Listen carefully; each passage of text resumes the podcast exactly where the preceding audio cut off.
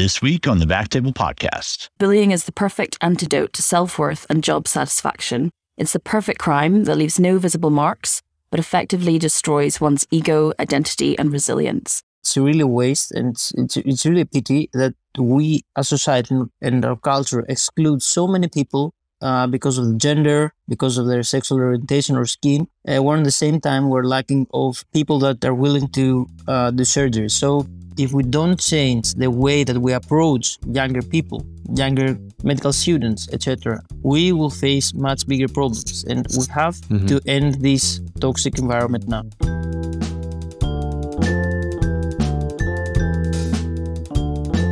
Hello, everyone, and welcome to the Backtable Podcast, your source for all things interventional and endovascular. You can find all previous episodes of our podcast on iTunes, Spotify, and on backtable.com. Now, a quick word from our sponsor. At Medtronic, they take deep venous disease and patients' quality of life seriously. That's why they've committed to help you treat patients with the Abre venous self expanding stent system. Risks include pain, myocardial infarction, pulmonary embolus, and restenosis of the stented segment. Learn more at www.medtronic.com forward slash Abre venous. And now back to the show. Today, we have a very special episode on bullying and harassment behaviors in the vascular workplace, but all, really overall in healthcare. And we have two special guests who really took a deep dive into this and uh, did a whole study around it. It's an important cross-specialty effort led by you know some uh, some you know, colleagues, vascular healthcare professionals from several countries. And today we have uh, Rachel Forsyth and Dr. Konstantinos Stavroulakis. Is that correct? Konstantinos? You did a great job. Thanks, man. Diplomacy. and so, guys, I want you guys to give uh, talk, tell our audience a little bit about yourselves. Constantinos, we met via Vascupedia, and then uh, Rachel, and then you introduced me to Rachel. But Rachel, I want to start with you. Just tell our uh, audience a little bit about your yourself and your background, and and and where you're at today. Sure. Well, thanks very much for inviting me on the podcast. Um, I'm Rachel Forsyth. I'm a final year vascular surgery trainee in Edinburgh, in Scotland, in the UK, just a few months off being a consultant or attending. Um, I'm also president of the Rouleaux Club, which is the UK Vascular Trainees Association, and we represent all vascular trainees or people wanting to be vascular trainees in the UK and Ireland.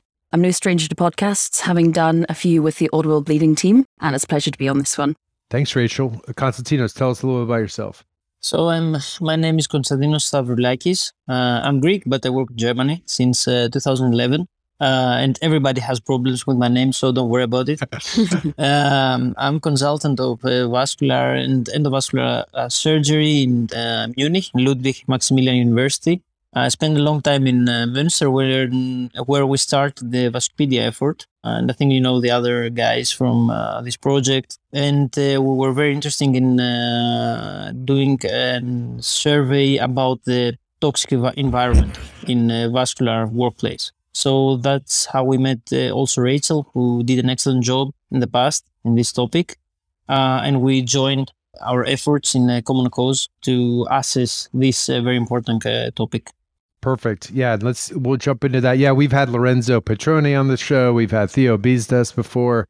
Uh, other um, yeah co-founders of uh, Vascupedia. So to our audience, definitely go check those out, those episodes, and also check out vascupedia.com as well as Audible Bleeding, both great resources for the endovascular world. So let's talk about the inspiration behind this study. You know, maybe you can tell us about what the Research Collaborative for Peripheral Arterial Disease is, RCPAD, and how does it represent several vascular departments across the European continent? Konstantinos, I'll start with you. Some years ago, uh, we met uh, a wonderful group of people Hani Zayed, uh, Thanos uh, Saratzis, Isabel Van Herzeele, uh, Professor Torsello, Giovanni Torsello, and uh, Theo Bisdas. and we had an idea that we have, we should uh, build a collaboration among departments, um, vascular departments, regardless if they're vascular surgery departments, radiologists, angiologists, cardiologists, in order to be able to perform uh, scientific uh, uh research programs uh, in Europe. And we started two years ago. We already published uh, one uh, paper about covered bimetal stent reconstructions for aortoiliac disease in European Journal and we try to bring together people from different specialty, specialties, uh, specializations that uh, want to perform any kind of research projects in peripheral arterial disease. I, I, think we have done a good job till now. Uh, we, of course, we're expanding. There are many programs running till now. And uh, I'm happy to be here with Rachel uh, to present to you one of the uh, recent projects that we performed. Great. And and Rachel, for you, was there inspiration behind the study? Um, what made you want to get involved with this?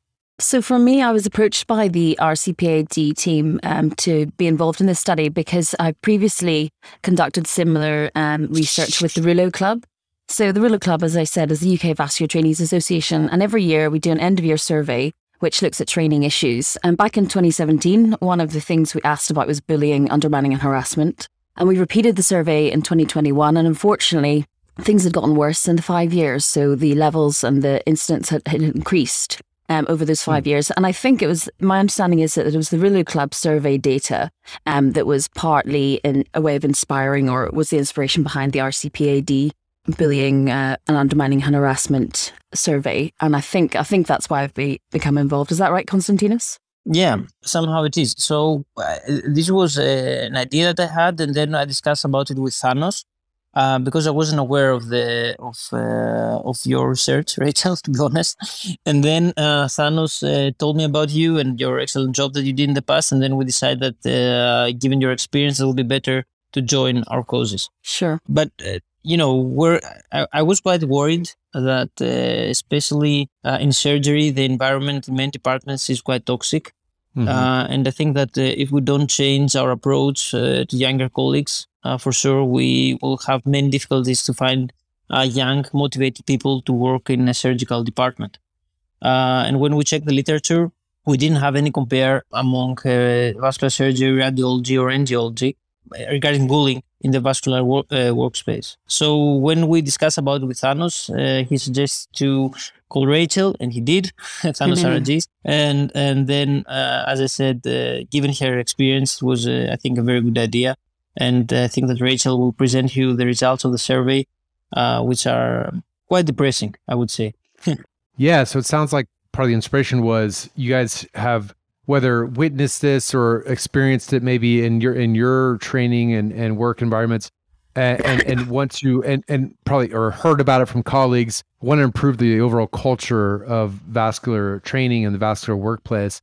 Uh, have you have you uh, involved any anybody from america or is this purely a european um, project? Rachel? Yeah so um, i mean the rcpad is um, composed of people from europe but the way we disseminated the survey was um, in partly based on social media. So we have had some respondents from the USA. We didn't purposefully contact anyone in the USA. Uh, I know there's some research already been done over there, um, but we didn't certainly didn't uh, exclude any USA participants from undertaking the survey. We did focus mainly on Europe-wide participants.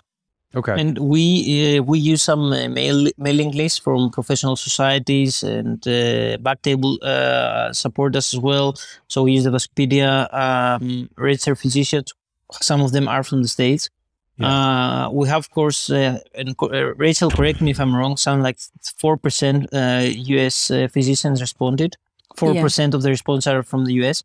But mainly, um, RCPAD is a European uh, project. That's why mainly we focus in the European countries. Yeah, understandable. So, so yeah, you guys kind of touched on, on the the methods. surveys were sent out, but can you Tell us a little bit more about what kind of questions were included in those surveys and, and what you guys were targeting with that information. Sure. So it was an internet based, it, it was an international internet based survey, as we said, of medical practitioners in the vascular workplace, targeting vascular surgeons, intervention radiologists, and also angiologists, although we didn't have many of them respond. And we undertook it really via the various surgical and uh, endovascular societies, with um, us emailing our contacts and asking for this survey to be included on their mailing lists and also via social media, media and also by word of mouth. And we started with the usual questions about demographics and then moved on to um, participants' experience, personal experience of bullying, undermining, and harassment behaviours in the workplace, asking about frequency um, over the past 12 months and over the past five years, and then their witnessed experience, so witnessing someone else experience these behaviours again over the past 12 months and at any time point in their career. And then we went on to ask a bit more about this. Why did they think they were experiencing these behaviours? What was this in relation to in terms of personal characteristics? And what did they do about it, if anything? So we had some options um, as to the responses someone might have if they experience or witness these behaviours. and whether they had any um, confidence in the system changing as a result of this, and also things like did they consider resigning? Did they actually resign? And finally, we asked for some free text comments, and perhaps this is the most illuminating part of the survey, and, and in some ways, the most terrifying part of the survey, actually, when we asked for the free text comments. And I imagine that's where people gave specific examples of their experiences with bullying and harassment. Exactly. Yeah. So so let's talk a little bit about the results and what you guys found. Can you guys give us just like the big picture and and feel free to share um, you know, obviously like what the data showed, but also maybe some of these examples of how people were uh, are, are experiencing these toxic environments. Sure. So I'll kick off. Um, I think in total we got 586 medical practitioners from mostly around Europe, um, 28 different countries, most commonly um, respondents from the UK, um, and then, as we said, a couple of respondents from the USA. They were typically, as you'd expect, majority were male, heterosexual, white, and it was um, predominantly a survey of vascular surgeons. Actually, 85% were vascular surgeons. Actually, interestingly, 57% were consultants, whereas previously we've surveyed, obviously, the Trainees Association of surveyed trainees, but we got a decent amount of consultants or attendings. And I think the headlines are that almost half of respondents had personally experienced bullying, undermining behaviour, and harassment within the last 12 months. So 43.1% of the respondents. And that's anything from a medical student right up to an attending and a retired attending as well. Um, this was most commonly when um, junior as a resident or fellow, but it continued up to and including consultant grade as well. And even worse than that, 75% of um, respondents had witnessed another colleague experiencing these behaviours and half of that was in the last 12 months. So this is a really, um, it's a big problem. It's happening all the time and it's not an old problem either. And I think the, the key thing is recognizing it's not just a bunch of trainees reporting these problems. This is consultants amongst consultants as well. Yeah, and, and you said there there's been prior studies uh, in the past that maybe the methods are a little bit different, but or was there a trend? Have you noticed a trend, you know, up or down or just flatline uh, in in these behaviors, Constantinos? Have you noticed anything in the in the data comparing your data versus prior studies? I, I think the first time that we really included such such big numbers of consultants and head of departments and so on. So it's very difficult to compare them. Yeah. Uh, but I think, as uh, Rachel mentioned be- before, I don't think that the situation is getting better. Probably the opposite. Uh, w- what's a very interesting finding, and um, I think Rachel can also comment on this is that uh, the biggest problem, the the major issue, or the the person that was uh, performing bullying, uh, were head of the units or consultants, mm-hmm. uh, and um, you can imagine how difficult it is for younger persons to stand up against their consultants, yeah, or to find a way to bypass them. Uh, in a big hospital and, and go to the administration or find someone that is going to help them. So when I when I saw the results and the Rachel, I'm not sure about it. So something like more than fifty percent. Uh, the the bull, the person who was performing bullying was head of a unit or a consultant, right? Some yeah, around that. But but, but you know you know you can imagine Aaron, if, if you're a young resident or fellow or trainee or even young consultant, and you have and you uh, experiencing a bullying behavior from the head of a unit, how easy it's for you to do something, and uh, what you what can you really expect? So the only thing that most of the times you can do is to leave your job. Right. Yeah, and and just for our American audience who may not be uh, familiar with the the nomenclature, but c- the consultant in the in Europe is basically the equivalent of an attending, you know, uh, in the U.S. And we call them attendings. You guys call them consultants, but just so for anybody who so that they're not confused. But yeah, it's it's you know we hear stories uh, thankfully, in, in my program, there wasn't really much of that behavior, but you definitely hear stories out there across the the surgical specialties. And so, yeah, what what is somebody supposed to do when they experience that? Before we jump into, um, you know, if you guys have recommendations on on that, you know, right now we're identifying the problem. How widespread is the problem? Are there any specific examples of uh, bullying, harassment that you guys can talk about without, you know, you know being too specific. Yeah there's plenty actually and they're a little bit eye-watering in some um, cases. Now we can't talk about things verbatim so we just have to get broad, broad themes but right. um, we broke down um, all of the free text comments. There were over 450 free text comments of examples of any behavior that the respondent thought was bullying, undermining, harassment, broke them into domains and themes. And unsurprisingly, there were quite a few with regards to um, gender discrimination or pregnancy discrimination. The common theme was females being told that they're too emotional to be surgeons, that it's a bad time to become pregnant, you know, that it's very inconvenient for the program. And it's been told by colleagues as well as patients as well, and, and people feeling dismissed by patients and colleagues on the basis of their gender. And then mm. similar um, in terms of racial or ethnic discrimination as well. One that stood out to me was someone who needed to attend a funeral of a relative that was happening at short notice according to their religious law, and they were denied time off um, because of that, and were harassed quite specifically because of their religion. And really terrible examples of patients telling surgeons that it's not possible for them to be a surgeon because of the color of their skin. Wow. Yeah, that really stood out for me actually. A bit of homophobic discrimination as well. People finding out that they weren't promoted because someone found out their sexual orientation. And then physical characteristics. Someone was told they were too fat to be a surgeon. Someone was told they were too skinny. People are often told there's lots of unsolicited comments about appearances.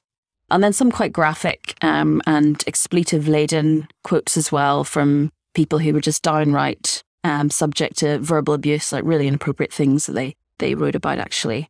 So it's pretty it's pretty stark stuff and a lot of sexually inappropriate behavior, casual sexual jokes, and then actual sexual harassment that um, if you read the comments is clearly illegal um, and that the perpetrator could be arrested for some really terrible things actually. Wow. Yeah, that that is pretty eye opening. Um, and, and so what, you know, and you kind of touched on this, constantinos but like a lot of people don't have options to just leave. You know, it's not just like a normal job, right? I mean, we're pretty committed to these positions. We've gone through uh, a lot of hoops to to get you know into a program, for example, a training program, especially if it's a if it's a more elite program. What can people do? Do you guys have any guidance or information uh, for those who might be in a similar situation out there listening to this? Do you guys have any advice, or do you provide advice in in this study uh, for what people, you know, some options for people who are experiencing experiencing this? Constantinos? So, uh, uh, Aaron, to be honest, I don't think that's uh, the solution is to leave your workplace. I think that's uh, right. the only thing that many people do. Uh, yeah. Because at the end of the day, you know, these people uh, that face bullying or harassment uh, in their work, they are the victims. So it's very sad. I'm, I'm not sure how things uh, are in the UK or in general in Europe, but my experience from Germany is that there is no clear way to defend yourself, even in the institutions. And that's why I mentioned before that it's quite difficult when when the the head of a unit is a, is your problem. How how can you solve it? Right. Now, regarding your comment, if uh, if you could suggest something, uh, this wasn't the purpose of the of the study, so um, right. I cannot really say something. But uh, I remember some emails sending us uh, from uh, from from some colleagues asking for help. Uh, you know, I'm facing bullying from this colleague or another, and also mentioning names. So I, am pretty I'm pretty sure that the, the situation was quite bad. Uh, and as they were sending us email asking for help, but you know we're, we cannot really help them. It was like a survey that we won't have a, a screenshot of uh, the current situation uh, in Europe. Um, yeah. But in my personal experience, till now, uh, there are not so many things that you can officially do, uh, at least in German. Yeah. Rachel, anything to add to that? Yeah, I've been talk- thinking about this a uh, fair bit recently because of the Rouleaux Club survey. We've got longitudinal data that tells us that it's getting worse in the UK or it's being reported as worse in the UK by vascular trainees. Now, it's small numbers. And very um, understandably, some of the criticisms are, well, it's fine to talk about it and do surveys, but what are you going to do about it? So I've been thinking right. quite a, a, lot about it and the reasons why it's happening and what we can do about it. And I think the first thing is that um, we are owning it and we are talking about it, and that's the first step. But more has to be done than that, um, and it's got to be at a personal and institutional level as well. I think the societies um, have responsibility to signpost people, not to mediate and deal with it. But there are always in healthcare organisations and in societies there are pathways to deal with this um, sort of problem at the HR level and above. But I think everyone, one thing that I've seen recently, which has just come out, is the American College of Cardiology policy statement on building respect, civility, inclusion in the cardiovascular workplace. And it was literally just published um, a couple of weeks ago. And it's gone through in great detail why these problems and behaviours are a safety issue and a problem with our workforce that needs to be addressed. And they've just taken it um, and taken things step by step and told us why we need to worry about this and what we need to do about it. And they've got some nice schematics um, with regards to reporting and dealing with, with these behaviours about confidential mechanisms for investigating the behaviours, um, creating institutional resources, collecting data, and getting some independent evaluation of the culture in each unit and also recognizing good behavior because you know it can't always be a bad news story. I think we got to recognize people who are doing things well and try and emulate that.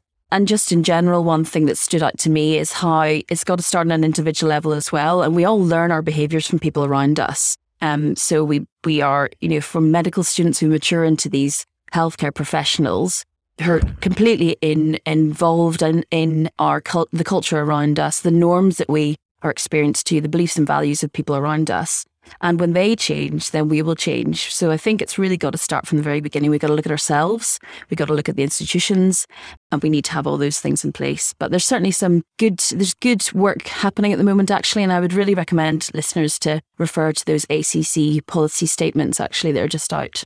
But but yeah, I, th- I, think that Rachel, sorry to interrupt. It's clear the situation is very different uh, among different countries. So mm-hmm. I can imagine that uh, in the UK or or in Germany or in the States, it's easier to find a solution to guide you through the system for somehow, sure. uh, uh, rather than South Europe or other Asian states. So it's also a very cultural thing. Uh, right. And this is not result of the survey. It's my personal opinion. But you know, I studied in Greece and then went Germany, and I think that. Um, there are many many different cultural uh, difference so i'm pretty happy in germany you know uh, sexual harassment jokes are not allowed in the war or in, in, general but it was the case when i was a student so i was hearing mm-hmm. them the, the, entire day and um, right. if we're fair i was also repeating them so s- somehow i had to mature enough to understand that mm-hmm. this is a, a, situation and a behavior that's it's, it's not acceptable and uh, right. Rachel is uh, absol- absolutely right. We have to change ourselves. This is the, the, the first step. And then, of course, we have to involve administration, societies, etc., to help the people that are are in help, that they need help.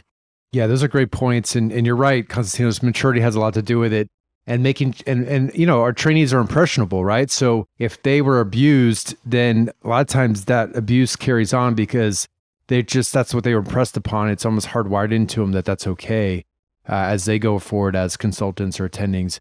And and you know we've talked about that on um, you know there's a there's a great podcast called Operate with Zen by Phil Pierorazio. He's a urologist who kind of touches upon that how you just have to much like what Rachel was saying like you have to have good role models in your training so that you can emulate them in the future and and also talk about the bad the bad stuff that's happening. So if you can't raise awareness and you just push everything under the rug that happens that's bad, then it's just going to perpetuate. And so, you know, what you guys have done with this study, raising awareness, reflecting on the problem, um, and talking about it, and then hopefully we can see presentations at you know conferences and societies so that we can all openly talk about it and know, okay, this is an issue. Let's make sure it's trending down and not up, uh, and not and, and, and goes away. So um, I really appreciate you guys coming on the show. Any any final thoughts before we wrap up, Rachel?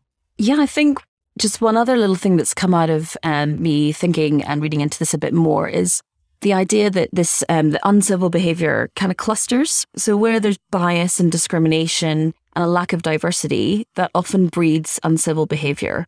And if we look at the mm-hmm. changing demographic of our workforce, I think we're getting more diverse and I think we want to re- reflect society a bit more. And as that's happening, people don't fit in and people don't follow the same path and people don't feel necessarily like the new trainees, the new vascular surgeons are the image of themselves. And perhaps that is one of the issues. So if we encourage diversity and embracing diversity, hopefully um, those behaviors will start to dissipate. So I thought that was a really interesting point that I'd I'd read about actually. Yeah, and that goes with, you know, sexual orientation as well, right? Because, you know, you're talking about gender discrimination and and uh, homophobia, that being part of the workplace. Like that all yeah, we need to kind of kind of get rid of all that. And so how do we, you know, di- diversity helps improve that because Exactly. a lot of it is based in fear and the fear is because you don't you're not familiar you that's the unknown so Exactly. you know, the more people you know of that race or that sexual orientation chances are your fear is going to go away and you're not going to be you know eh, you're not going to be fearful of it Yeah, I think you're right. And there's also, if you don't mind, a little quote um, that I again saw in a paper from the Annals of Surgery um, that it really resonated with me. And um, these guys said bullying is the perfect antidote to self worth and job satisfaction. It's the perfect crime that leaves no visible marks, but effectively destroys one's ego, identity, and resilience. And that was by um, authors Pye and Cochrane in 2019 in the Annals of Surgery. And I think that's it. It's the perfect crime, workplace bullying among surgeons. yeah I agree well thank you for sharing that constantinos any final thoughts before we wrap up So now you know now I'm that I'm consultant. I'm uh, we're discussing a lot in the stuff uh, how we're going to recruit new uh, residents, trainees, etc. We are struggling to find people willing to do surgery, and uh, I think it's a it's a really waste, and it's, it's it's really a pity that we as society, not- we as a department, but as society and our culture excludes so many people uh, because of gender, because of their sexual orientation or skin. Uh, while at the same time, we're lacking of people that are willing to uh, do surgery. So I'm, I'm not sure how things are in different uh, departments, different specializations, but if we don't change the way that we approach younger people, younger medical students, etc., we will face much bigger problems. And we have Mhm. to end this toxic environment now. Yeah, agree. And um, that, I think that's a great way to uh, summarize the purpose of the study. And, and thank you guys so much for coming on. Again, to our audience, if you guys haven't checked it out yet, check out vascupedia.com. Martin Schrader was another guest that we had on recently, another contributor or uh, co-founder of Vascupedia, right? So uh, we we love working with with y'all, and and hopefully we can collaborate going forward. Rachel, so great to have you on the show, and um, uh, also, audience, Rachel's been on Audible Bleeding, the uh, vascular surgery podcast, a number of times. So definitely keep uh, look look for her her episodes. Thank you to our audience, and we'll see you next week. Thank you so much for listening. If you haven't already, make sure to subscribe, rate the podcast five stars, and share with a friend. If you have any questions or comments, direct message us at at underscore backtable on Instagram, Twitter, or LinkedIn. Backtable is produced and hosted by myself, Aaron Fritz, and co-hosts Chris Beck, Sabeen Dhand, Michael Barraza. and Ali Baheti. Our audio team lead is Kieran Gannon, with support from Caleb Hodson. Josh McWhirter. and Ness Smith Savadoff. Design and digital marketing led by Brian Schmitz. Article and transcript support by Taylor Robinson. And Delaney Aguilar. Social media and PR by Ann Dang. Intro and extra music is Ripperoo by Skeptic Moon. Find us on Spotify or at local live music venues in New Orleans, Louisiana. Thanks again for listening, and see you next week.